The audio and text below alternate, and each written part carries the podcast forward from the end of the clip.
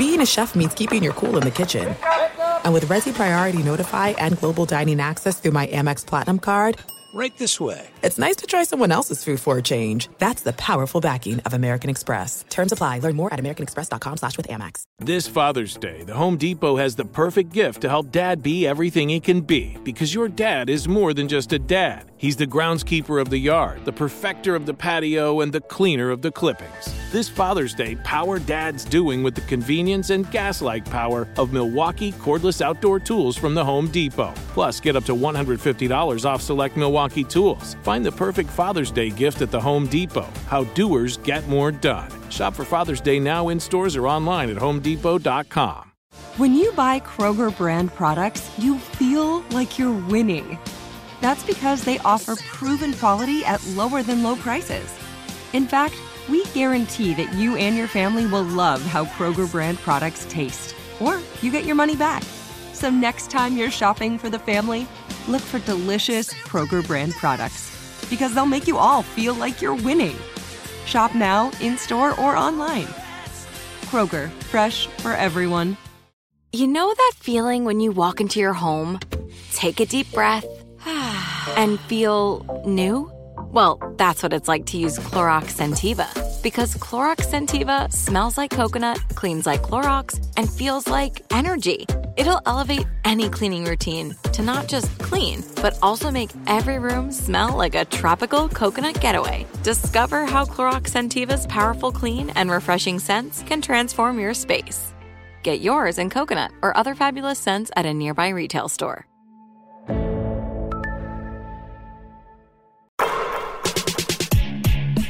What's up, Open Floor Globe? This is Ben Golliver with the Washington Post. I am joined on the other line by Rob Mahoney of Sports Illustrated. Rob, I cannot think of a better person to talk to than you because, as I was mentioning uh, to you, I think a couple weeks ago, somehow you're still in my phone as a writer for the two man game. Now, correct me if I'm wrong. What were the years that you were at the two man game?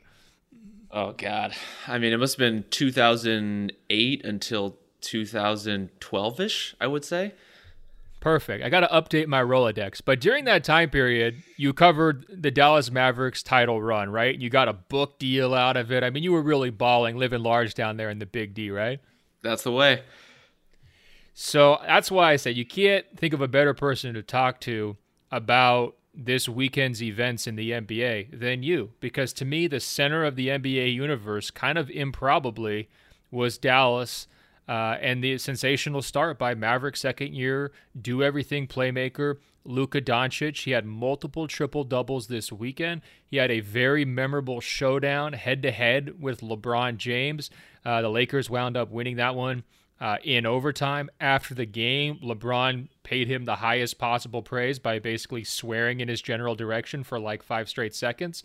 Um, wouldn't we all want that kind of, uh, you know, love and appreciation from our colleagues? So, Rob, I mean, where are you at right now? Are you considering moving back to Dallas to get in on this? Are you still comfortable in the Bay Area? Um, and what does it mean for you personally to see, uh, you know, Dallas kind of back on the map? Well, I mean, Dallas has to be the new center of the sports media world, right? Like, we're going to start doing studio shows live from Dallas. Let's all get down there. Let's get in on maybe not the ground floor, but at least like level one, level two of the the Luka Kristaps Porzingis partnership. We should. I mean, I went to a game there last year. Got to say, great seats because there weren't that many people covering it. You know what I mean? They had me courtside. Yeah. I think there was like maybe 10 writers there. And I'm starting to get the sensation that the momentum is building. What are you seeing from Luka Doncic out of the gate? You might remember my one correct prediction uh, from the preseason podcast. I, I put Luka out there as a possible most improved player candidate. Uh, it's going to, to that script so far, isn't it? Yeah, I mean, it turns out to be a great take in retrospect. But I mean, let's clear one thing up right off the top, which was there was this strange kind of burbling opinion that Luka in his rookie season was maybe closer to his ceiling than other rookies, was maybe a little further along, and thus had you know a less exciting developmental trajectory than other rookies. That was always kind of bogus. I mean, he I think he was already a star level player last season, and but he also had all these you know kind of obvious ways he could improve. And we're starting to see some of those. You know, the conditioning is certainly better, but it could still get even better. you know his shot selection I think is is trending in the right direction, but he still takes some some weird shots in in uh, in crunch time, especially some stuff that's maybe a little too daring for my tastes. And so we have a guy who is already putting up triple doubles, already you know the mechanism for a you know the best offense in the league to date, really driving a lot of what they do with his drive and kick action and yet he could still go another step or two beyond that. So there really aren't many more exciting players in the league right now. And I think we saw that in terms of his kind of one-on-one duel with LeBron. Right. So there was a bunch of different like kind of question marks or whatever nitpicks about Luka before the draft. Where is he going to be quick enough to kind of get to his spots? Is he going to be in shape? Is he a prime time athlete? Uh, you know these kinds of knocks has he addressed all of these already in your opinion i mean do you feel like not only he's taken a step forward maybe from where he was last year but that we need to kind of rewrite the book on him I think a little bit, and some of it, I think it was just kind of underestimated the impact of his size and what that would mean. I think people in, in their heads, when they were conceptualizing what Luka would look like in the NBA, were thinking of a combo guard type player who may not have the athleticism to get by his man. But instead, he's this giant wing who is one of the better rebounders on his team, who is able to finish at the rim at a really high rate because he has that step back, because he has the playmaking ability, and now he has you know a, a couple of stretch bigs around him between Chris Kristaps and Maxi Kleber. Uh, and then a roll man and Dwight Powell as well. So there's a lot of space going on. So finishing around the basket is not a problem. Creating a shot, obviously not a problem. Just with the distance he gets on that step back, I think we do have to rewrite the book a lot. Um, the the one thing that I think has held up is you know, what kind of defender is he going to be? And we saw that a little bit in that Laker game specifically, where when the Mavs start switching and the Lakers started hunting Luka and hunting that matchup and trying to challenge him directly one on one uh, with some matchups. And that's going to be the area where he's going to need to improve just to show that he can withstand those. He doesn't have to be a great defender, but he has to show that he can be big, that he can hold his ground, that he can, you know, alter some shots, draw some offensive fouls, whatever it may be. That's ultimately, I think, kind of the next step in his development to be, a, you know, a really complete, not just regular season player, but potential postseason player as well. Yeah, the hunting of him that you're mentioning, it reminds me of what James Harden went through when he was, you know, early in his career. I mean, the Blazers used to just go at him, you know, mercilessly, uh, time after time after time, especially when he's kind of off ball, not paying attention. You, you know, you turn your head the wrong way, guys are cutting around you. Um, I think that, you know, the, the scouting report is definitely out on him for that kind of stuff. Uh, you're mentioning his size and physicality. I think it's important to know that he drops all this weight. He definitely gets into better shape, and yet he still possesses that. You know, high volume rebounder for his position, uh, forceful guy in traffic, and then he can take it and go. I mean, it's just so tantalizing to watch him do that. Uh, and I think that's where some people, maybe it's because he idolized LeBron James. Uh, maybe it's because the hype factory always goes to like these, you know, huge big time players. You know, you're always getting comped to like Michael Jordan or LeBron or or one of these type uh, guys. Do you see any LeBron in his game when you're describing uh, him going to the basket? You're describing, you know, his feel, maybe his touch uh, as a passer. I mean, there's a lot of things to like about Luka. Is there anything to that comparison, or is that uh, a bridge too far? I think there's something to it as a playmaker. He's not as dynamic because he's not as quick as LeBron was, especially earlier in his career. But you see it on the cross court stuff. And I think that was what we've really seen in terms of this early season from Luka is the number of passes he throws that are just like right on the money are just an exceptional level. There are a lot of guys who can you know, hit their shooters, who can hit their roll men, maybe even can do some of the cross court stuff that LeBron has made, you know, really a staple of the modern NBA and, you know, does it better than anyone. But I think Luka, in terms of his delivery on those passes, has been really impressive. And that's one of those things where, with the nature of how he plays, and he does play kind of a James Harden esque style in terms of trying to break his guy down from the top of the floor, playing off of that step back, playing off of some high pick and roll game. It can look a little bit stagnant and if he were a lesser playmaker, it probably wouldn't work at a team level. But when you're able to deliver to Seth Curry on the opposite side of the floor in the corner for when there's just like a tiny window of delivery and you're able to put it there, I think that's what really gives the Mavs uh, some promise in terms of what they could you know ultimately be. Because if you can w- walk that tightrope, it makes you very very difficult to guard as an offense, and that's kind of ultimately the promise of Luka, I think, is that he has all these weapons that he can deliver like that. He doesn't have the complete LeBron game in quite the same way. I think stylistically they're different aside from the passing, but the fact that we're even talking about him as like a weird James Harden LeBron hybrid is uh, about as high as praise gets.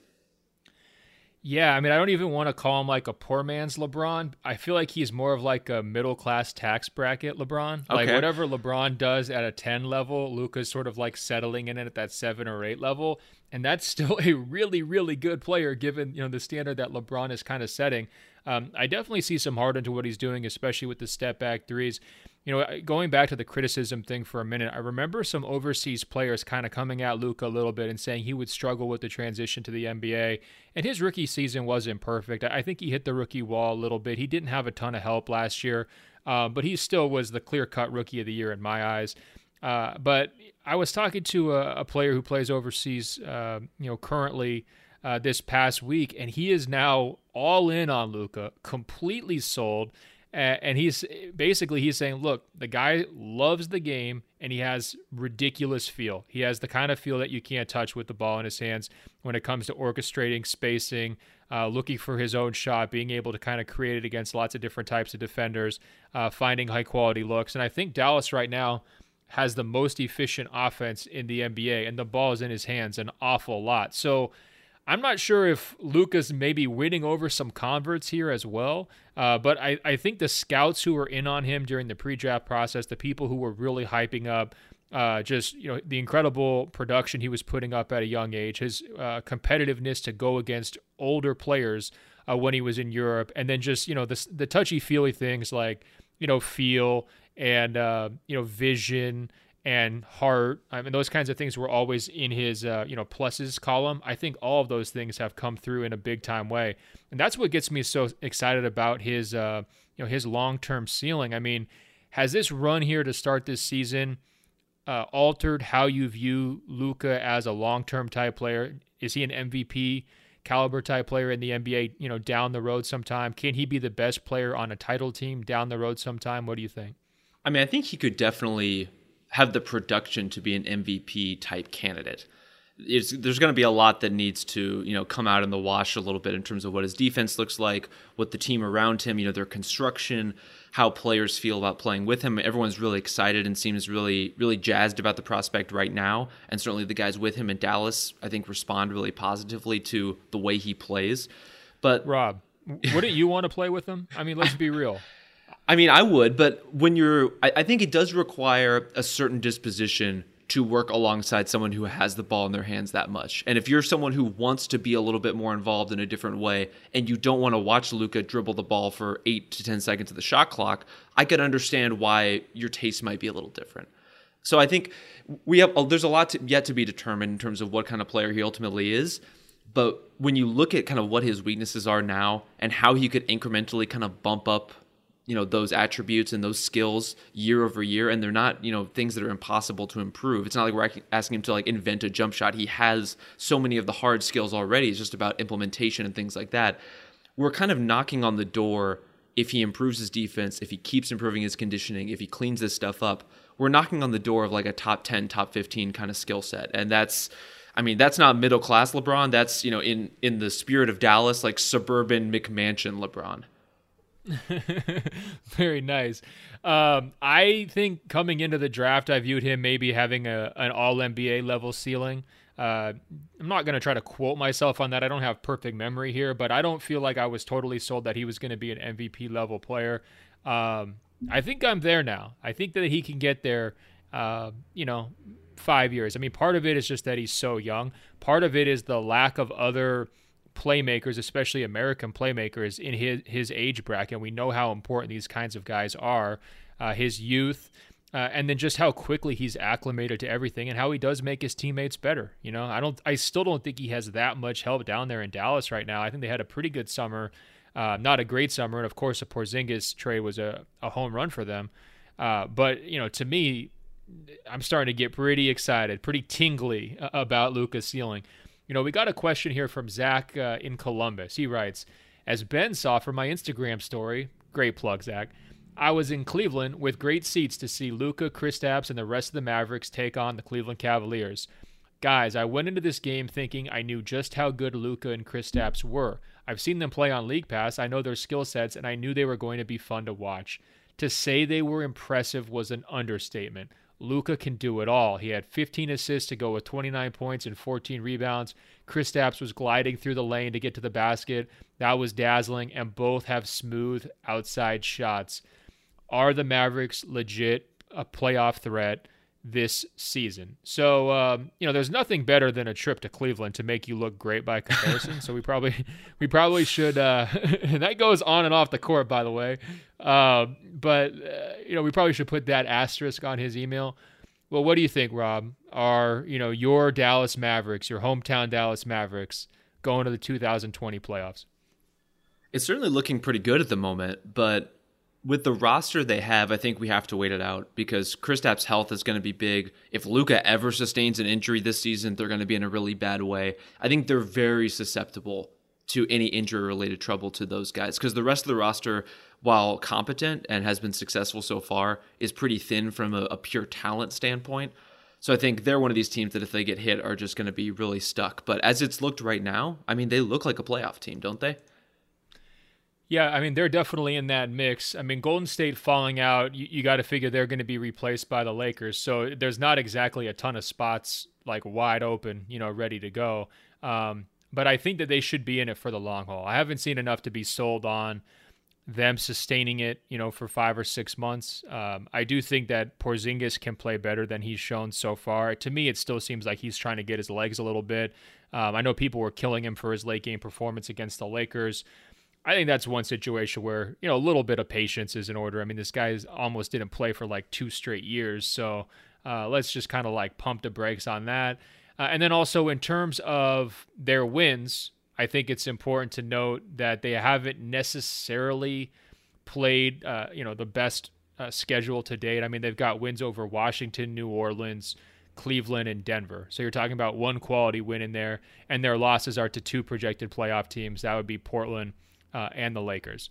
So to me, uh, the playoff st- uh, talk is still premature, uh, but go crazy with the Luka hype. I mean, I, I think that uh, you know it's been a fascinating career to, to track just because of that trade with Trae Young, because he did drop past multiple teams who definitely could have used him. You know, in Phoenix and Sacramento. And, you know, I would hate to be Vlade Divac right now, man. Can you imagine being Vlade, knowing that you passed on Luka, Marvin Bagley Jr. is out with a fluky injury. You get off to a horrible start. People are already calling for Luke Walton's head. Uh, you know, you, you were on the record over the summer saying that you've got a super team, just young. Uh, there's nothing really super about these Sacramento Kings, and you could have been the beneficiary of all this positive vibes that uh, that Luka brings to the table. I mean, is it fireable, Rob? Is it crazy to say that if your ownership, you kind of look at the Kings start plus what Luka's doing?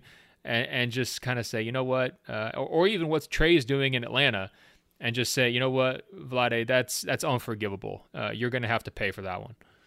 Not not to defend the process there, but I do feel like firing Vlade or anybody because Luka and Trae are good is a very it would be a very Kings thing to do. Well, yeah, but it was also a very king th- Kings thing to not pick Luka. I mean, True. come on, like we all knew that was a disaster would have happened. I mean, it's so ridiculous that Trae Young and Luka Doncic did not go 1 2 in that draft. Why would anyone draft a big in that draft? I have no idea. Look where DeAndre Ayton is. I mean, completely off the map for two months. Um, it's insane. But let me just focus back here. I got a little too worked up there. if you were Atlanta, are you still cool with the Trae Young trade? Uh, or would you hit the undo button and just keep Luka? Gun to your head right now. What do you think?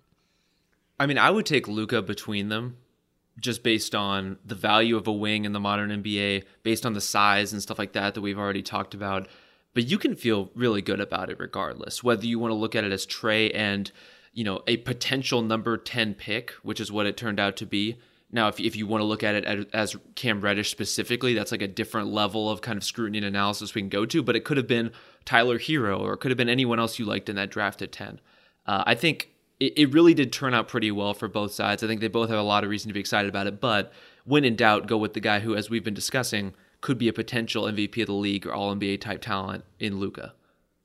Okay, I said I was over the Kings thing. I lied. I'm not. Let's go. Would you trade the entire Kings roster? Oh boy, for Luka. If you could have the choice, you could have Luka and 14 replacement level players, or the Kings roster building forward for the next five years? What would you prefer? I don't even know I mean, how to conce- I don't even know how to conceptualize what this looks like, so I'm just gonna say I'll keep the Kings roster. No, you don't want the Kings roster. Stop lying, Rob. You want Luka. I mean, let's be real. I mean, you're okay. You've got to sell tickets. You've got a great fan base in Sacramento who's all in and wants players to love, right?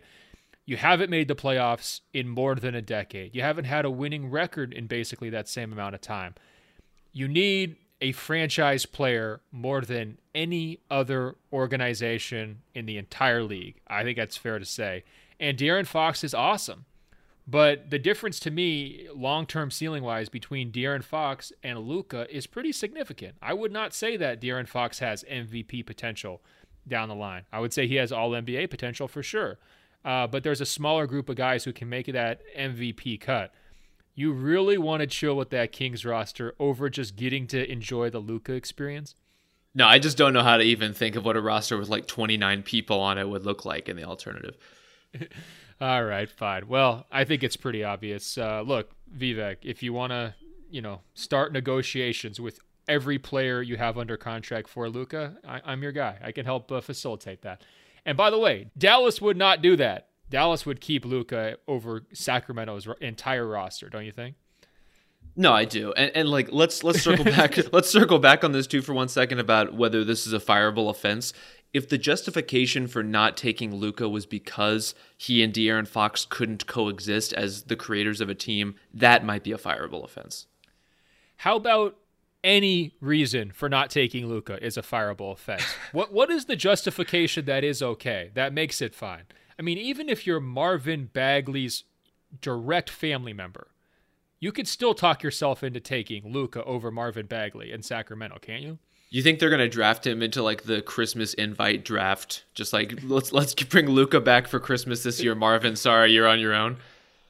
I just I don't see it. I mean, it's just it's crazy to me. I liked Marvin Bagley as a prospect coming up, but it was pretty clear he had some questions in terms of positional fit, in terms of his defense. He was not this blue chipper guy when they took him people were pretty surprised. They did telegraph it. They kind of gave people a heads up that they were going to do it, uh, but that didn't make it right. And I just don't know process or results or logic or whatever you want to call it from the Sacramento Kings. How do you possibly justify it? And every single one of these things applies to the Phoenix Suns too, by the way, because they had a coach who was the Slovenia's coach. They knew better than anyone how good Luka was. At least they should have, and they decided to go with the local college kid who played at uh, Arizona at a position of marginal uh, utility uh, in the NBA at a time when they needed a big time playmaker too. I don't get it, Rob. I don't understand. Ryan McDonough has not survived. I'm not going to say it was because of that particular decision because we all know it's a long list of decisions that kind of contributed to his untimely demise there in Phoenix. But uh, if I was an owner these are the kinds of things that would kill me because there was so much hype around Luke. Everybody kind of realized who he could potentially be before the draft.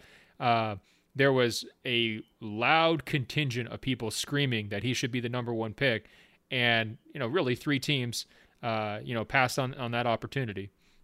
Well, I just want to express my condolences to Marvin Bagley, who is already a pretty nice player, you know, could be a really really good player in time, who's just going to have this hung around his neck for his entire career. And it's it's one of the shitty things about the draft that if you get taken one or two spots too high or 10 or 11 spots too high depending on who you are and where you're selected that it can really come to define your career. But I have a feeling this is not exactly the end of the Trae Young Luka Doncic comparisons for our guy Marvin.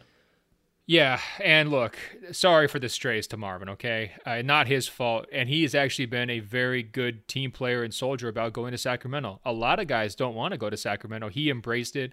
Uh, and I think that, uh, you know, his, his, injury is unfortunate. He'll move past that with no problem. I think he's going to have a nice sophomore season, too. This is just more about, you know, big picture decision making. Uh, that drives me absolutely nuts. Uh, by the way, if I was Atlanta, it's really tough. I would probably stick with Trae because it does seem like he's already developed a pretty special relationship with their fan base and because they've already started to really mold the roster around him. So I don't know if I would hit the undo button on the uh, on the Luka trade quite yet, but uh, like you said, that one's going to get uh, rehashed here going forward, kind of no question. There's no distance too far for the perfect trip. Hi, checking in for. Or the perfect table. Hey, where are you? Coming! And when you get access to Resy Priority Notify with your Amex Platinum card. Hey, this looks amazing! I'm so glad you made it. And travel benefits at fine hotels and resorts booked through Amex Travel. It's worth the trip. That's the powerful backing of American Express. Terms apply. Learn more at americanexpress.com slash with Amex.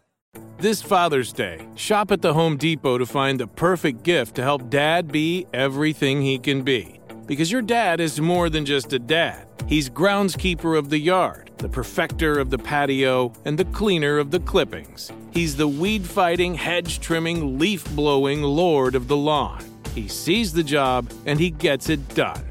Because your dad is a doer. So show him you appreciate everything he does with the tools he needs to power up his landscaping game. This Father's Day, give him the convenience and gas like power of innovative and durable Milwaukee cordless outdoor tools from the Home Depot. Plus, get up to $150 off select Milwaukee tools. For everything Dad does, everything he is, and everything he can be, find the perfect Father's Day gift at the Home Depot.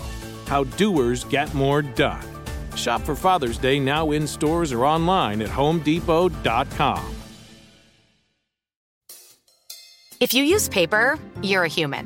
But if you choose paper, you're a papertarian. Someone who lives a paper based lifestyle because it has a positive impact on the planet. And also because it's the easiest choice you'll make all day. Seriously. It's as easy as reaching for boxed instead of bottled water. It's as easy as opting for beauty products that come in paper packaging. It's as easy as grabbing eggs in a cardboard container. And that's all in one trip to the grocery store, which, if we're being honest, you were planning to go to anyway. But paper isn't just an easy choice. Papertarians know that it's the smart choice too. Because paper comes from trees, a renewable and sustainably managed resource. And paper products are designed to be recycled. In fact, when you choose products that come in paper based packaging, those fibers can go on to be recycled up to seven times. So why wouldn't you go papertarian? I'll wait. Learn more at howlifeunfolds.com slash papertarian. Paid by Uplevel Rewards. Paid participation required. Actor portrayal. Attention all listeners. Are you ready to earn $750? Well, get ready because I'm about to introduce you to GetMy750.com, the ultimate way to earn. Here's the scoop. Instead of just streaming shows or playing games on your phone for nothing, you have the chance to earn additional cash. That's right. From trying out new subscriptions to playing your favorite mobile games, you can get extra cash in your pocket. Simply sign up at getmy750.com and follow the instructions to start earning immediately. So, what are you waiting for? Turn your favorite apps into real cash with getmy750.com. Don't miss out on this incredible opportunity to earn rewards for things you're already doing on your phone. Check out getmy750.com today. That's right. Get started right now at getmy750.com. Just go to getmy750.com or Google Get My 750 Cash. Follow the simple instructions and get your $750. That's getmy750.com. Getmy750.com. All right, Rob, let's uh, switch gears to double back here on something that we talked about in depth uh, a few weeks ago. That's the China issue. Now, this week I talked to uh, the head of the Players Union, Michelle Roberts, and she gave really her first extensive comments um, about uh, the fallout from China and about what it meant to players uh, and basically her union members. And, and we'll just go through this quickly. She says, We don't have the luxury of confining ourselves to the four corners of the United States.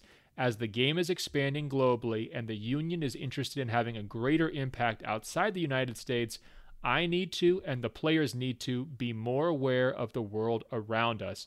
The China standoff were difficult days, and the problem hasn't gone away. We need to address it as a union and as a sport. We've got to be a little bit more intentional about how we navigate the world given what happened this past month. And then I said, of course, well, how do you plan to do that? She said, uh, for many of the players that went over to China, it was their first trip there. Many had no idea what was going on in Hong Kong, and most Americans, let alone basketball players, are not aware of the politics in that region. If we're going to be sending our guys all over the globe, we have to make sure they're armed with the knowledge of where they are going and what's happening in the locales they're visiting. That that's a role we're going to play as a union. It's a role I don't think we've done a good job of fulfilling to date. So she's falling on the sword here a little bit for guys like LeBron James and James Harden, who got a lot of heat uh, for their comments on China. She's basically saying, look, as a union, we needed to give these guys information before they even went to China. Um, or before, you know, as soon as Daryl Morey, you know, sparked the controversy so that everybody was fully informed and capable of commenting. Uh, one other issue that came up to mind, Rob, was actually a couple of years ago. Do you remember when Kevin Durant went to India and came back and was talking about monkeys in the streets and cows everywhere and how far behind the times India was. And he was met with really loud, kind of boisterous um, criticism for being culturally insensitive. I think that experience, coupled with this China experience, I think both of those things are influencing Michelle Roberts here. I think she's realizing that if the NBA keeps doing these uh, global games and these preseason, and there's going to be an Olympics uh, of course, in Tokyo next summer, that these problems are just going to continue happening and they've got to figure something else out. No, that's a great pull on Kevin Durant's comments about Indy. I had totally forgotten about that, honestly. The the cycle moves so quickly. But I, I mean, Michelle Roberts is being a realist here. And, you know, as a representative for the players in mass, you, you just can't take a stance that everyone should make less money because we're going to take a political stance regarding this giant international market. It's just not something you can realistically do and sell to your constituency. And so taking the tact of this is where the NBA is going, this is an expansionist league in that phase of its growth, and therefore the most important thing we can do is make sure that everyone is appropriately briefed on what to say or not to say or how to approach, you know, international politics or politics on an international stage or not engage with them at all I think that's really kind of the bare minimum of, of, where the union and the league need to be. And it's it's a party that you and I kind of glossed over in our initial discussions of this. I think we were focusing a lot on, you know, LeBron specifically or the NBA at large or the league office and what they should have done. But the union, I think, does have a really prominent role to play in this in terms of just getting guys up to speed whenever they go on these kinds of trips. For sure. And we know her constituents want to do business in China, right? So she her hands are tied kind of multiple different ways. It's not just about this idea of, oh yeah, we're gonna, you know, pull out of China. It's like, no, we're actively wanting to be involved in, in doing business with endorsement deals and everything else, selling merchandise in China. So how do we do it the right way so that we don't wind up being uh, the enemy of the state, right? Um, so totally pragmatic approach from her. Um, you know, she also kind of closed the the interview by saying, "You know what? I wish the players would call me more. You know, I'd be glad to give them advice on this kind of stuff."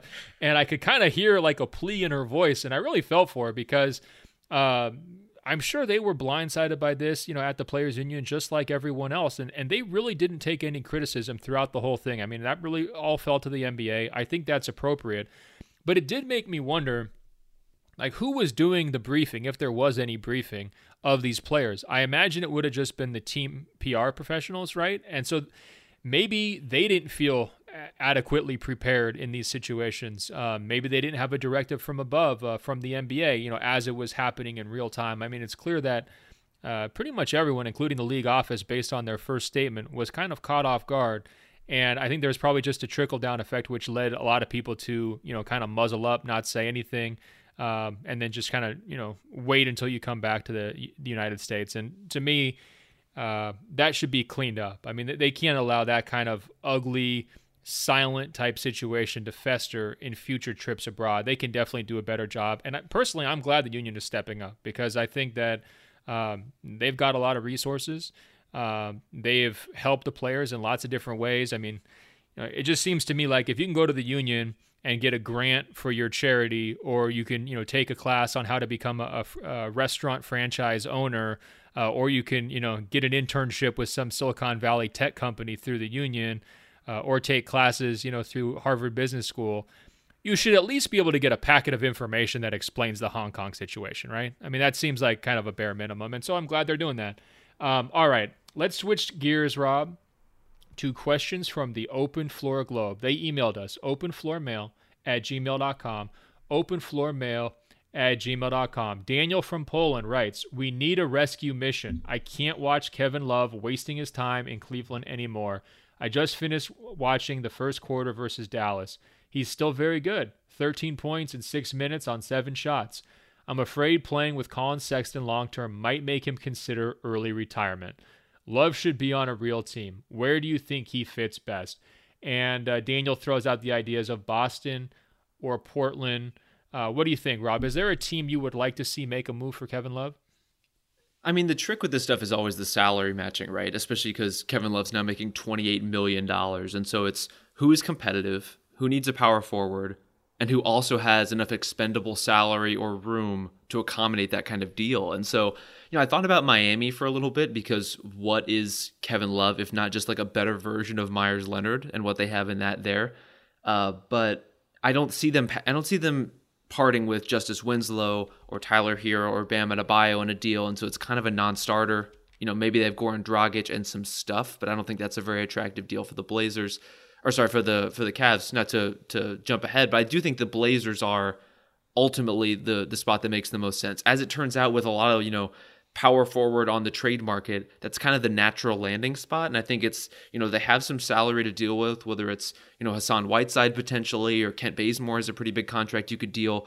Uh, but I think Zach Collins could be an interesting piece to entice the Cavs with. And if you're if you're in the Blazers position, and I think they have a lot of stuff they still need to figure out over the course of the year, but starting with some playmaking and some shooting at the four spot in a more dedicated capacity could make a lot of sense for them. Yeah, man, I can really see that one both ways. So first of all, Zach Collins suffered a shoulder injury, so he's out. He's going to have surgery. He's out in. I'm not sure if they have a timeline yet, but presumably quite a while. Right. Um, so their need at that spot is just even more heightened. And if you start picturing a lineup where it's Damian Lillard, C.J. McCollum, uh, Rodney Hood, Kevin Love, Jusuf Nurkic as your playoff starting five with you know a bunch of veteran guys kind of coming off the bench i mean that starts to get pretty tasty right? Like you can start to picture that you know you got some shooting from multiple spots you got three guys who can score you got multiple uh, front court playmakers who can pass the basketball um, that gets pretty interesting. I think the hang up for portland though the two major contracts with Damian Lillard and CJ McCollum adding a third huge deal and Kevin Love's making 28.9 this year more than 30 in the next two seasons it, it gets really tricky to sustain depth, I think, going forward if you have all three of those uh, contracts on the books. Um, it does help that Nurkic is on a kind of a bargain deal based on his production, so that could help alleviate uh, some of that. Uh, and of course, there's also the local angle with Kevin Love having gone to, to Lake Oswego High School. So um, I think there's a lot to think about there. If you had the choice, though, and you were Portland, would you rather rent Danilo Gallinari – and basically take him on the expiring contract, pay that smaller price to get him, and, and realize maybe you're not bringing him back uh, next summer, or take on this long term deal for Kevin Love, where I think his contract runs through like his age 35 season, um, which will mean that you know a couple years from now, uh, you know he could be kind of killing your window just by, by the presence of his deal. Yeah, I think it would depend on how small the the return investment is in terms of what you're sending out. Because if it's a one year thing, then Collins is is kind of a non-starter, I think. And you know, Anfernee Simons, guys like that are kind of a non-starter. Because if if you're Portland, you want to be very careful about not trading away your upside guys if you're not getting something pretty concrete in return. I love Danilo Gallinari and his game. I think he'd be a really smart fit there for you know in a variety of ways. But if you can't bank on him being there beyond this season, I don't know that's something I would be super interested in. Yeah, I mean, I think you know Portland. I feel like they might be a little skittish on a Kevin Love. I guess I have to be. Uh, I have to see it to believe it. You know that Neil Olshey would actually take on uh, you know that huge investment. I think that he tends to fall in love with his draft picks and, and overvalue the guys that he's selected and, and believe in them uh, harder and longer uh, than anyone else. And so to see him cash in uh, for Kevin Love, where there's some pretty obvious red flags, I'm not sure uh, necessarily that he would do it. Another one I've seen floating around, Rob, would be uh, a deal maybe with the Houston Rockets where you're you know building it around Clint Capela um, and swapping him for Kevin Love. What do you think about that fit? That would obviously put him into another big three. It would reunite him with you know his college buddy Russell Westbrook. Um, and it would also just shake up Houston, and they maybe need a, a shake up at this point. I mean, things have been pretty ugly there at times to start the season. Uh, thumbs up or thumbs down? I mean, I think I would go thumbs down just because it may be one of the worst defenses on record if it turns out that way. If you're asking Kevin Love to play five long term, it's already you know been a, a just a disastrous defensive performance to start this season. And while they could use the spacing, and you know empirically they've been really good when you can have a you know spacing five in there to go with some really elite penetrators. There's also the question of you know like Eric Gordon's already kind of chafing against his lack of touches and lack of shots, and he hasn't really been able to find a rhythm. Is there enough room for a star level power forward like Kevin Love, even one who's used to playing with LeBron and used to play, you know, being a spot up guy uh, for a good portion of his career now? Is there room for a player like that alongside James Harden and Russell Westbrook? Are you starting to agree with me that Houston might just be broken, man? Well, I think their offense works really well. I've, I've been really encouraged by that overall. You know, the Gordon part aside, I think the offense has been pretty successful. It's just the question is, can they stop anybody? And they're giving up a ton of threes. They're giving up a lot of really good threes. There's just a, a lack of coordination. There's a lack of defensive positioning. It's it's some stuff you would expect with a team that relies on both Harden and Westbrook on the perimeter for a lot of minutes. But even just the the overall coordination of the defense, I think, has been pretty disappointing so far. No, it's so impressive. It doesn't matter how far Golden State falls. Houston's going to find a way to fall further. I, I checked the defensive stats today. Golden State, 29th in the league in defensive efficiency. Rob, I'm going to give you one guess who's 30. Oh, no. Oh, no. Did they fall the all Houston the way to 30? Rockets. You, you wouldn't believe it. It's the Houston Rockets, and they've earned it, man. They got run off the floor, embarrassed by the Miami Heat. They gave up 158 points to the Washington Wizards in one game. That sounds like 10 quarters worth of basketball against the Wizards. It was in four quarters. Um, it's a mess, man. I, I think they're broken right now. Uh, and I wouldn't be surprised. You know, we I came in kind of hyping up the dark clouds over that franchise, whether it's ownership, front office, uh, you know, locker room chemistry, and – I do think it's fair to say there's a timeline uh, or a timetable for every player being willing to be James Harden's uh, teammate, right?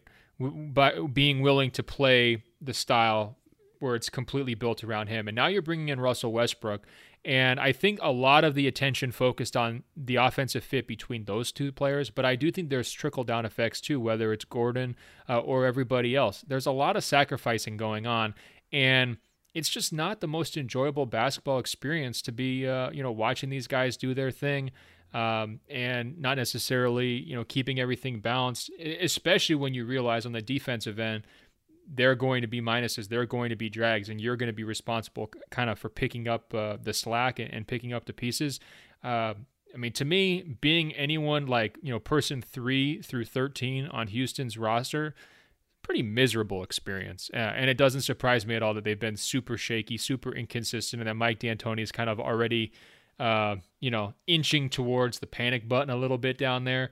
Uh, I think it's something to watch. You know, I, the 30th defensive rating to me is such a red flag when you look at some of these other teams in the league that are dealing with injuries, that are dealing with just poor rosters and a lack of talent. For Houston to be worse than all of them, it's crazy. Well, I do think if you're the third player on the team onward, it you know playing with those two guys can prop you up in a certain sense. Like if you're PJ Tucker offensively, you're in just a perfect role for you, and you're not overstretched, you're not asked to do too much. You can be kind of maximally efficient, but you really do, as as you mentioned, have to be wired in a particular way where you can get up and defend. You can be locked in on possessions even when you've been, you know haven't touched the ball in half a quarter. Uh, not everyone is built for that. It's very hard. And as you alluded to, it's hard to do year after year after year. And so I don't know what, you know, ultimately where the Rockets will come down over the course of the season. I think it's, you know, we can't write them off yet. It's only been, you know, six or so games. I think there's still some reason to be optimistic about their chances, but the defense is absolutely not one of them. All right, let's shift gears to another team uh, that uh, you know made a deep playoff run last year, and then is maybe dealing with a little bit of uh, you know bounces to start the season. That's the Milwaukee Bucks. Alf writes, all the buzz around the Bucks is about making a midseason trade, particularly for Chris Paul. Is this not an admission of total failure by the Bucks front office? Chris Paul is a negative expected value in the playoffs at this point in his career, given that he has missed vital parts of the last two postseasons. Trading for him would be a pure gamble. Why does a team that was supposed to be number one in the Eastern Conference need to be making gambles like this, except for a total failure on behalf of management? Very pointed question from Alf. I, I can think of a few reasons. First of all, Alf, remember Giannis kind of came out of nowhere, right? And so Milwaukee was in a little bit of scramble mode in, in terms of building around him after he blew up. It wasn't like they were like carefully cultivating this young core of guys who are going to grow together. Um, you know, one year Giannis just showed up as an all-star and it was like, "Oh, all right, now our timeline's completely different than it was before." And, you know, they haven't been a major, you know, destination franchise in decades. So it took a real shift of focus and it actually, you know, involved a, a front office change as well. So there was a lot going on there. That's number 1. Number 2, you see the Chris Paul stuff because of Eric Bledsoe. Um, I'm not sure there's anyone left who trusts Eric Bledsoe in the playoffs at this point. That might sound a little bit harsh, but uh, it's been two straight years now where he's faltered. And uh, I think if you take Chris Paul and put him in the Eastern Conference playoffs, uh, you know, some of uh, the critics or criticisms that have come his way over the years in the postseason are going to be um, you know, a little bit lessened. You know, I just the competition's easier. Uh, he is going to look better and more productive, uh, you know, relative to the talent out there. So I think that he would actually be kind of a value add for a team in the postseason. But Rob, I guess Alf is really trying to hint at this idea: is is something rotten in paradise, right? Um, is Milwaukee still the same juggernaut that they proved to be last year, or have they entered sort of a different phase of their organization and franchise? Uh, what have you seen so far from them uh, early on uh, to kind of answer that question? Well, I think a lot of it you've already hit on, which is that Eric Bledsoe is not good enough for his current job. And that's something that's going to be hard to work around all year. And as we've seen, every postseason that he's on the team. And so you have to consider point guard alternatives. You have to consider potential trades. Uh, it's not just a matter of a guy who can shoot or not shoot. Bledsoe, I think, puts you in so many difficult spots as an offense, and and that's a tough thing to say because he is a really good defender. He can be very effective on that side of the ball. But if you're going to run through Giannis, you have to have players who can fit around him a little bit more seamlessly than Bledsoe does. And you know, I think that's where Chris Paul seems like a palatable alternative, a guy who can run an offense, who's shown that he can do really well with second units when your superstar is off the floor, who can fill that role pretty spectacularly, who just kind of knows what to do in ways that you know you see Bledsoe, you know the ball swings to him on the catch and he freezes for a second, or he doesn't want to shoot, or he'll come out and shoot five threes in a quarter just to try to prove that he can. It's just this perpetual yo-yoing between being indecisive and being overly decisive that puts him in a really awkward space, and the Bucks in an awkward space as, as a result of that. I do want to correct the record a little bit. Not to, I mean, I feel like I'm doing the same thing I did with Paul George with Chris Paul here on the idea that Chris Paul was somehow like or would have a negative expected value as a postseason performer, as Alf said, I think is a little off at this point. And you know, this happens with a lot of guys who are, you know are in a different stage of their career, but Paul was really important to the Rockets even in last season's playoffs, where, you know, against the Warriors, when he was on the floor, they were basically a break even team. When he was off the floor, they were getting crushed. I think having him as a secondary ball handler can be really impactful and important for the right team. You don't want him running the entire show anymore necessarily, but I still think he's pretty good. I mean, I think in a vacuum, you know, if you take away the salary concerns and, you know, what the long term considerations, he could be good for a team like Milwaukee. It's just all that baggage that makes him really hard to acquire and to deal with and to, you know, really consider as a part of your team's future when he's just going to be making so much money.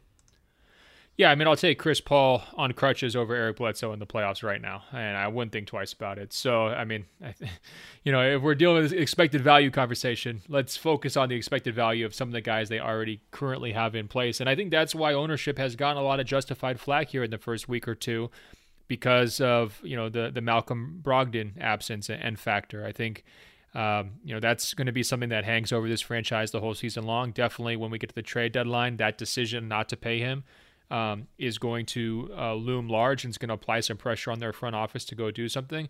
I have seen a lot of hand wringing about Milwaukee's offense to start, you know, essentially saying, look, it's not the same aggressive downhill type style that, you know, inside out type offense that we saw last year. You know, the numbers bear that out definitely to a certain degree. Um, you know, Giannis, I think, is you know responsible for even more of that than he was last year, just because you know Brogdon's out of the picture. Um, but big picture, Milwaukee's offense is still number two in the league as we're speaking right now. They've had some very successful nights. There's been a couple of eggs that have been confusing to me and kind of make me wonder whether they are in a little bit of a you know a hangover effect this season, just knowing that they're not that young upcom- up and coming whippersnapper type team like they were last year, where it was everything was new and they were getting into an incredible groove for month after month and and just wanting to punish everybody. Uh, I'm not sure I've seen the Bucks reach that level or sustain that level so far this season. Um, but the basic math of their offense is still penciling out, and they should be on track to me. Uh, you know, to have a a very high win total in the regular season. So it's not the end of the world, but I do think some of the other pressure uh, on going out after a guy like Chris Paul just comes from Philly looming. You know, Philly has looked awesome. Philly has definitely looked better than Milwaukee so far to start the season. They're more talented, they're more rugged, they're bigger. Um, I would say you know their, their, lineup, you know, one to five is better than Milwaukee's one to five, and so uh, that's going to apply pressure as well. It's not just about hey, we got to keep Giannis happy, we got to keep him in town, we got to resign him, but it's also about hey, there's a one other team in this conference that really poses big time problems for us. Do we have enough talent to take them down? I think those are the questions that are going to drive Milwaukee's thinking uh, as we go forward here. There's no distance too far for the perfect trip. Hi, checking in for. Or the perfect table. Hey, where are you? Coming! And when you get access to Resy Priority Notify with your Amex Platinum card. Hey, this looks amazing! I'm so glad you made it. And travel benefits at fine hotels and resorts booked through Amex Travel. It's worth the trip. That's the powerful backing of American Express. Terms apply. Learn more at americanexpress.com slash with Amex. This Father's Day, shop at the Home Depot to find the perfect gift to help dad be everything he can be. Because your dad is more than just a dad. He's groundskeeper of the yard, the perfecter of the patio, and the cleaner of the clippings. He's the weed fighting, hedge trimming, leaf blowing lord of the lawn. He sees the job and he gets it done because your dad is a doer. So show him you appreciate everything he does with the tools he needs to power up his landscaping game. This Father's Day, give him the convenience and gas like power of innovative and durable Milwaukee cordless outdoor tools from the Home Depot. Plus, get up to $150 off select Milwaukee tools. For everything Dad does, everything he is, and everything he can be, find the perfect Father's Day gift at the Home Depot how doers get more done. Shop for Father's Day now in stores or online at homedepot.com. If you use paper, you're a human. But if you choose paper, you're a papertarian. Someone who lives a paper based lifestyle because it has a positive impact on the planet. And also because it's the easiest choice you'll make all day. Seriously. It's as easy as reaching for boxed instead of bottled water it's as easy as opting for beauty products that come in paper packaging. It's as easy as grabbing eggs in a cardboard container.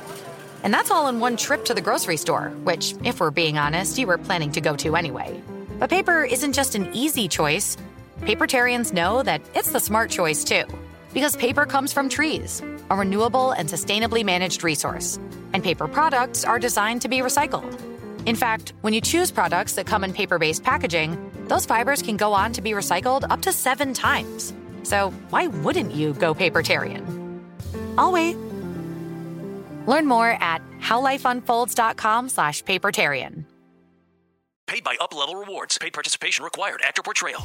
Attention all listeners. Are you ready to earn $750? Well, get ready because I'm about to introduce you to GetMy750.com, the ultimate way to earn. Here's the scoop. Instead of just streaming shows or playing games on your phone for nothing, you have the chance to earn additional cash. That's right. From trying out new subscriptions to playing your favorite mobile games, you can get extra cash in your pocket. Simply sign up at getmy750.com and follow the instructions to start earning immediately. So, what are you waiting for? Turn your favorite apps into real cash with getmy750.com. Don't miss out on this incredible opportunity to earn rewards for things you're already doing on your phone. Check out getmy750.com today. That's right. Get started right now at getmy750.com. Just go to getmy750.com or Google Get My 750 Cash. Follow the simple instructions and get your $750. That's GetMy750.com. GetMy750.com. We got another question from Stav in Australia, one of the greatest and longest standing Open Floor Globe members. He writes Has any team in NBA history gone winless at home for an entire season? If not, could the Warriors be the first to achieve this milestone? And I had to look this one up, Rob. So the 2012 Bobcats had four home wins out of 66 games. The 1948 Providence Steamrollers had two home wins in a 48 game season. The 1973 Sixers had five home wins in an 82 game season. And the 1953 Philadelphia Warriors had five home wins in a 69 game season. So basically, we're looking at a record here for an 82 game season if Golden State wins fewer than five home games. If they just punt on Curry, like if the three month timeline comes and goes, and then they say, you know what, he needs another month, or uh, you know they kind of drag it out and they just sit him for the rest of the, the year, is it possible they win fewer than five home games? What do you think? You know, I'm always rooting for history, Ben. I always want to see something new. I think I think the Warriors have a chance to be really special this year in in terms of their futility at the Chase Center. I think I think they're going to be in the running for. I mean, I have a hard time imagining they even get to double digit wins at home unless something pretty dramatic changes. Yeah, I think it's in play. I'm not going to rule it out as long as Steph is out, and uh, you know we'll see. I mean, I, I would assume D'Angelo Russell is going to be able to pick up a few here and there, so I'm I'm not going to bet on it. Uh, but it's hilarious how quickly things have shifted from, hey, can the Warriors win 73 games to can they eke out five home wins like three years later? Um, you, you, mentioned the futility at the Chase Center. Did you happen to watch the end game against the Charlotte Hornets uh, over the weekend? I don't know why I was doing this. Maybe I should have just been like, you know, ice picking my eyeballs instead, but I decided to watch it. It was absolutely ludicrous, Rob. The Warriors were trailing by one with 25 seconds left. Okay. Here is the following things that had happened. And remember, they have the ball on the sideline 25 seconds. So you assume they can milk it for a last shot, potential game winner, right? Like that would be one option. They could also try to score quickly and play defense. I don't know exactly how you want to play that, but that's the scenario. Here's what happened they threw in the inbounds pass immediately to the Hornets, turnover. Then they committed a foul. The foul shooter missed both free throws, but they they conceded the offensive rebound. They fouled. The foul shooter made the first free throw, missed the second. The Warriors conceded an offensive rebound again. Then they got into a jump ball, but they lost the jump ball. So then they fouled again. Then, after the free throws, they threw a Hail Mary pass that was intercepted for a turnover. They fouled again. Now, trailing by six, they threw the ball in, missed a three pointer, and the game was over. They lost by six. So that was not ideal. And that entire sequence, by the way, included multiple reviews that took like 20 minutes to play out. So, again, when we're looking at the value proposition of these million dollar suites at the Chase Center, uh, not sure the billionaires got their money's worth on that one. Now, I'm sure it's a long term investment. They're really playing the long game for like the 2030 season, you know? No doubt about it. Um, well, they've got the season. The season licenses go for like you know 25 years. So maybe you know one of Steph Curry's children can come along and save the day. I don't know exactly how this is going to play out. Uh, let's shift gears here real quick to a very thoughtful email that we got from a listener in LA. He writes, I'm starting to get frustrated with how the NBA media covers mental health. When I read about Kyrie Irving's mood swings, I see something I understand. As a person with depression and anxiety, I can often feel the weight of it. Even if I'm surrounded by people who I love in an ostensibly happy moment, anything can trigger negative feelings, and often it doesn't have anything to do with the people I'm next to. It just happens. You want to let it go and participate, but the weight is felt and it's hard. And he's referring to this, uh, you know, Jackie MacMullan article. Uh, on ESPN, which included a few situations where Kyrie's behavior kind of raised some eyebrows here recently. Um, I think those specific incidents were kind of called out by aggregators, and maybe the context of how she was painting his uh, arrival in Brooklyn was lost a little bit in in certain tweets. Uh, and I think that's really what uh, angered our emailer. Uh, he he cl- concludes Kyrie's effectiveness in his second attempt to lead should be evaluated uh, by how the Nets do on the court, not from the uneducated psychoanalysis of media personalities who are looking at four bad games. It makes it harder on other people who struggle with their mental health. It just sucks. So, Rob, uh, what's your takeaway from how that whole Kyrie article came out and, and how it was received and the conversation around it? I do believe immediately afterwards, Kyrie's teammates stood up for him, you know, pretty much unanimously. And Kyrie did not really conduct media, I think, for the first day or two after that. Uh, can't blame him there, frankly, given the you know the way uh, the whole thing was handled. Uh, I think that's an understandable position from him. Usually, I'm pretty hard on guys who who duck the media, but in that situation, uh, I get his frustration. Um, what's your take? I think there's a lot to unpack with it, and I, I want to thank this this emailer too. I thought this was a really thoughtful framing, and it's it's even a much longer and more nuanced question than we're able to read in time here. But for, I mean, for starters, I'm just not comfortable with the public diagnosis of Kyrie, and that's a media problem. That's a fan on Twitter problem. Just the idea that you look at someone's public behavior and try to assign a diagnosis to them makes me pretty uncomfortable. And so, like putting that part of it aside, I do think, you know, there's this is there's this very fine line you have to walk in terms of I understand wanting to see Kyrie through your own experience as this emailer did, but I also, you know, dealing with mental illness, dealing with any complications of mental illness is not an excuse from accountability in certain ways. And that's why I think teams have such a hard time understanding it. Sports are by no means the most advanced of industries in terms of understanding mental illness. The NBA, I think, in a lot of senses, it's been an inconvenience over time, and they're just now starting to grapple with the widespread and public perception of it. And they've done okay. I think they're trying, uh, at least in, from a public facing perspective, to do their best. But the conversation is hard. And I think one of the things that this emailer pointed out was that, you know, talked about DeMar DeRozan and Kevin Love and, the, and people have been a little bit more more outward about their mental illness and the idea that you shouldn't have to write a Players Tribune article to get the benefit of the doubt in certain ways or for people around you to understand you. I think that is very well put. And people are going to deal with this stuff in their own in their own fashion. Some are going to put it out there. Some want to deal with it internally or with, you know, friends or family only you know they want to keep things behind closed doors and i think that's a perfectly valid way to do it as long as you're getting the kinds of support you need but it's tricky and it's tricky because this is such a public line of work in which people are making tens and millions of dollars and i think the companies that are investing those tens of millions of dollars do have a certain expectation in terms of what you're going to do when you show up for work every day and so when you talk about a guy like Kyrie who you know, the reporting is on record that when he was with the Cavs during the playoffs, showed up and just didn't talk to any of his teammates for days on end. That's certainly noteworthy. That's certainly a problem. That's something that could affect everybody's efficacy in their work. And something that, you know, I think Jackie's story was really thoughtful in terms of the way it framed this stuff was, which was, I mean, for one, Jackie's done more writing and reporting about mental health in the NBA than pretty much anyone. And it wasn't really a part of this story it was just here are some things that members of the Nets have noticed about Kyrie Irving's temperament and behavior and just who he is as a person as they're all kind of getting to know each other. And really, the story was about here's this infrastructure of a team that was very thoughtfully assembled in terms of its culture, who's now trying to grapple with not mental illness, not Kyrie's personality, but with superstars, with Kevin Durant and Kyrie Irving, these two guys who are accustomed to, because of their talent, having the world orbit around them, and what that means for a franchise that wanted to identify as a certain thing now that they have to kind of oblige these stars in particular ways.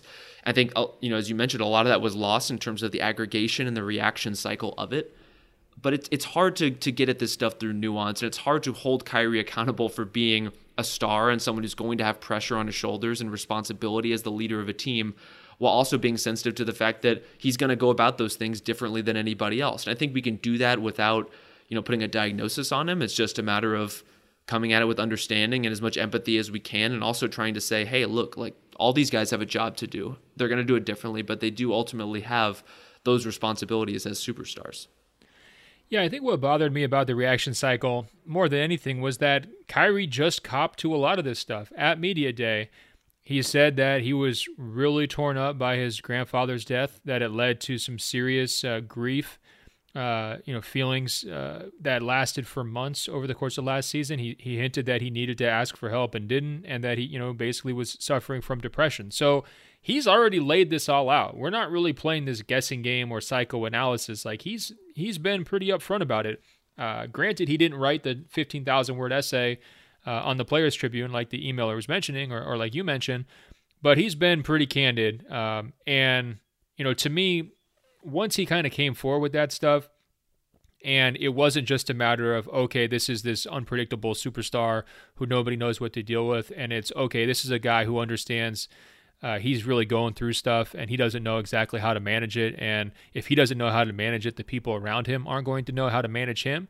Um, I think that's when the, the whole thing shifted. I think there was some irresponsible behavior on behalf of secondary media outlets in terms of how they presented uh, the information that was in Jackie's story. I thought she did a fine job. I'm with you on that. No, no problem there, like none whatsoever. And I think that you know she's one of the most important, you know, living basketball writers, sports writers that there that there is right now, uh, anywhere. Um, but in general, I'm pro aggregation. I understand that there's a lot of people out there who just want the juiciest bit. I know there's a lot of people in my position who are anti aggregation. I've had people, you know, take things that we say on this podcast or that I write, you know, twist them and, you know, it leads to death threats uh, on various social media platforms, you know, almost instantaneously. To me, I just charge that to the game because I understand, you know, the need to feed the beast. I understand how the media complex works uh, around the NBA, and I understand that there's a lot more people who care about that juicy sentence than there are people willing to read, you know, 1,500 words or 2,000 words. So I get it. Um, but there is a responsibility in how you handle that information, especially if it's sensitive stuff. And I think that you know some of the outlets were just too quick to jump on you know goofy Kyrie or unpredictable Kyrie. Know this narrative, uh, you know that's been out there for years about you know his his wacky behavior, um, and not treat it appropriately. Uh, and it's one of those situations that kind of comes back to the golden rule, right? If you or one of your family members was going through this type of stuff, would you want it presented in the same way where it's like, oh, here's this, you know, crazy lunatic again. He, he's at it. Um, and I understand that. But with Kyrie, though, it's tough because he did kind of make his bed here a little bit with the conspiracy theory stuff a few years ago. And I think that is also a takeaway for other players um, you know, if you want to flirt and be goofy and kind of be different and, and, flirt with these kind of crazy ideas on the internet and build up your brand that way, there are potential negative repercussions. You are exposing yourself to a backlash. Uh, you know, depending on how the rest of your career goes out, I think that's just a fact. If if Kyrie had never said anything controversial, kind of, you know, if he had just been the, the boring superstar, you know, the the guy who sells the Pepsi and and keeps it moving, um, I don't know if there would be as much attention or focus by the entire entire media on some of these specific episodes. What do you think? Well, I think there's there's kind of compounding issues here, which is there's Kyrie as a person and as a personal brand, which as you're saying, if you project a certain kind of image that can be susceptible to jokes and punchlines of a particular kind, or in this case, kind of twisting, you know, a couple of incidents into public diagnosis or whatever it may be. And then there's the question of, you know, when you're a person who lives and works very closely with a broader group, in this case, like a basketball team, I mean, you're traveling with these people, you're in a locker room with these people, you're practicing and shooting around and playing high stakes games with these people. Like your mood is going to have an impact on them, and so it was. It was interesting to me that the you know the quote that seemed like it got pulled and grabbed onto the most was this idea about Kyrie having mood swings, and that was that was the phrase that I think was in Jackie's original piece. Which one? This doesn't seem like breaking news exactly. This isn't something we didn't know about Kyrie in terms of his temperament. But also, when you work as you know as a member of a team, your temperament is going to affect the people around you. And so we have to be honest about that stuff. We want to be, you know, again, sensitive to it in terms of the individual. But if you are susceptible to certain kinds of swings or certain kinds of anything that affects your mood in a particular way, and people are in that close proximity and that concerted proximity around you, it's going to have effect on the ecosystem. And it's something that we can't be naive and pretend that the Nets weren't asking about and weren't doing their due diligence on and weren't trying to grapple with before giving him, you know, like 130, 140 million dollars, whatever the number ended up being. So from that perspective, it is strange to me that this became as explosive a thing as it did because all the story really said was that Kyrie is a guy who is who you know who we thought he was and that the Nets tried to get to the bottom of who that was and even now are starting to are trying to grapple with what that means. Yeah, I mean, I think it does confirm a lot of the concerns that people had about their offseason approach, uh, myself included. And we'll see what happens when Kevin Durant, uh, you know, falls into this situation. Does he make things better? uh, or does he make things worse once he's on the court, or will it not matter? I mean, are these some issues that are off the court that are you know so significant that uh, you know the, the, usual team up superstar thing is not going to be as influential as we thought? That's something to track, I think, as we go forward over the next 12 months. Hey, Rob, on a lighter note, we're going to close out with this one from James. He writes Rodney Hood could not get hired at Applebee's he has to be the least flair guy in the NBA. And, uh, you know, that's a reference to their buttons and all the things that the, the Applebee's employees like to put on there to kind of stand out and be distinguished. But James runs it down. Rodney Hood has no arm sleeves, no headbands, no tights. He keeps a standard business haircut. He has no visible tattoos. His his uniform seems to be not totally fitted. In other words, he's not, you know, uh, sizing down a few like Dwight Howard to kind of show off his physique. He's just you know kind of the the normal right in the middle type of guy. First of all, Rob, did you notice this? And what do you make of it? Uh, like if you were an NBA player, would you follow the Rodney Hood model and just be straightforward, or would you add some flair? What would you do? It had never really occurred to me until James pointed this out. But then I started thinking about what flair I would want Rodney Hood to wear. Like, what weird historical NBA accessory could we throw on him to give him a little flavor? And I, I kind of settled on the mid 2000s Amar'e Stoudemire, like new age rec specs, I think would be a really good look for him. Personally, I'm like, i am very much a headband person, uh, mostly for practical reasons, but I think for Rodney, that would be a really good look. I was trying to picture what I would wear, um, I keep coming up with this idea of a spacesuit. Okay, I would wear basically the compression undershirt that Anthony Davis wears, right? That kind of like goes down to your mid bicep. Then I would definitely wear arm sleeves on both arms. So essentially, my entire skin would be covered. and then below, I would have relatively short, like Bronny style shorts. I'm not going to fold them over like those guys do for Sierra Canyon, but you know, relatively form fitting shorts but then I would have white tights underneath. And then I think I would try to have like compression socks underneath my normal socks. So basically, like I think for home games, I would try to go all white with all of that. And then for road games, I would try to just go completely black. Uh, I'm looking, I, am picturing Neil Armstrong sort of is what I'm going for. Obviously, no helmet with the glass. What do you think, Rob? Would would that make me a uh, a fashion icon uh, in today's NBA? I mean, you'd certainly stand out. So I guess that makes you a fashion icon to somebody. But it, it, actually reminds me of I can't remember how many years ago this was now, where I think it was the Lakers and Celtics did like a throwback game. They wore you know some some retro versions of their jerseys and like complete with the really short shorts. And I thought NBA players then kind of copped out by doing like long compression shorts under these you know short NBA shorts, which I don't think really works. And it kind of reminds me if you're going head to toe you know, covering every inch of skin possible with compression clothing. I don't I don't know if it's going to be a great look for you, Ben. I also forgot to mention I want white wristbands like Matt Mooney. Uh, he played at Texas Tech. I think he was bouncing around on a summer league team too. I don't know if he's stuck, but he really brought the wristbands on both wrist look back in a big time way during the NCAA tournament uh, last year. So I think I'm adding that to my uh, portfolio as well. I don't think I'm going headband. I think I'm going to let my uh, my own business haircut, just kind of uh, breathe and, and, stand for itself. Uh, but I don't know, man. That seems like a pretty dope look. All the NBA players who are listening, feel free to cop it. Just take it from me. I'll give it to you. Uh, you know, shout me out if you get the chance on Instagram at ben.oliver. But otherwise, just keep it moving. Hey, Rob, we've reached the end of another episode.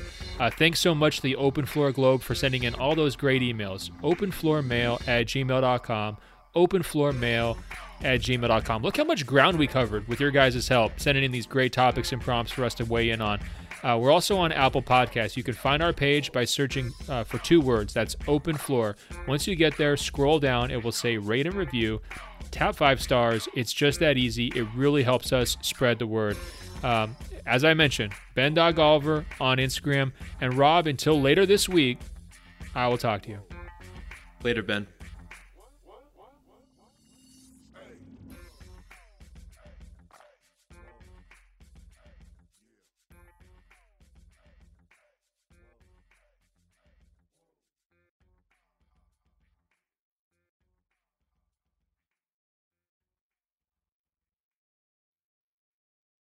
Your credit card should match your lifestyle. At Kemba Financial Credit Union, choose a card with benefits that work for you. For a limited time, all cards have 2% cash back on purchases and 0% interest on balance transfers for a year. Apply at Kemba.org. Restrictions apply. Offer ends June 30th, 2024. Hey, it's Bobby Bones. Are you looking to build this year? If so, there is no better time than right now to start planning and to get your spot on the construction schedule.